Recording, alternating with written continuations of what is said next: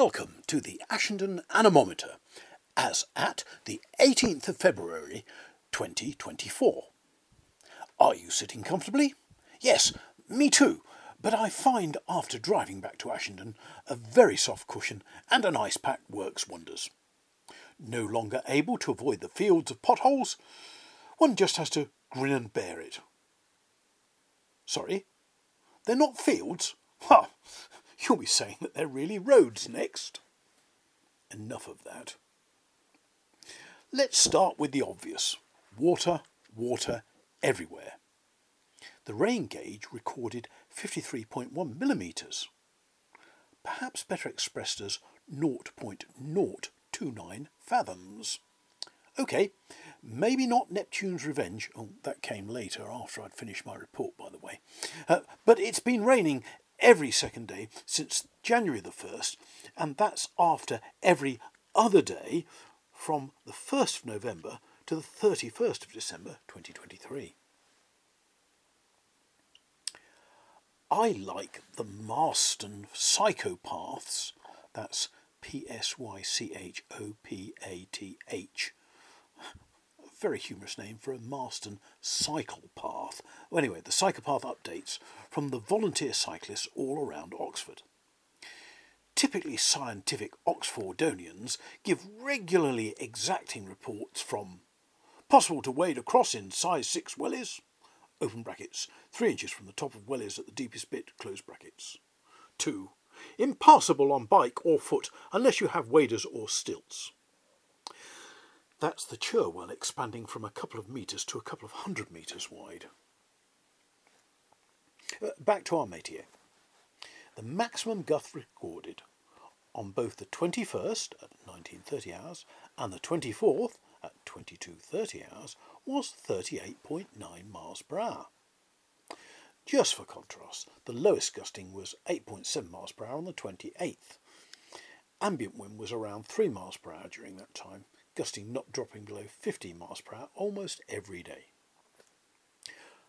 Beaufort telltales include more bits of whole tree that hadn't succumbed to last month's winds. They are now on the AA's log pile.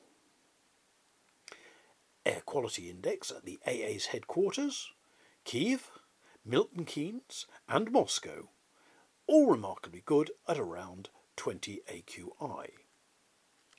With Kingston, Jamaica, Sydney, London, and Edinburgh climbing through the 30 and 40 AQIs and way, way out there, poisoning crowds of people and animals are Beijing and New Delhi at 160 to 200 AQI. Can't call that air quality, it's nonsense. And by the time you read this, oh, just invent something with three figures before the decimal point. Oh, it's terrible. People live there, and I've been. Anyway, I digress. Don't get me on my hobby horse. A member of the AA's outreach programme sent back pictures of frozen waterfalls under curtains of auroras over Finland. That's the auroras over Finland, not the frozen waterfalls. Oh, you know what I mean. And I am still expecting similar sights locally. Perhaps not frozen pillars of ice, though Thames water continues to surprise. Solar coronal mass ejections are happening daily. Now, the hectometer is settling around 7.5 kilograms of felinity. The AA staff have fitted a new electronic portal to prevent those without correct ID we'll all be chipped eventually, you know, correct ID, gaining entry to the AA's inner sanctum when the normal 7.5 kilo security is off duty. The effect of this on the security guard's time in action is reflected in some online photographs. Do go and have a look. Let's pause here PAWS, good eh? uh, let's pause here.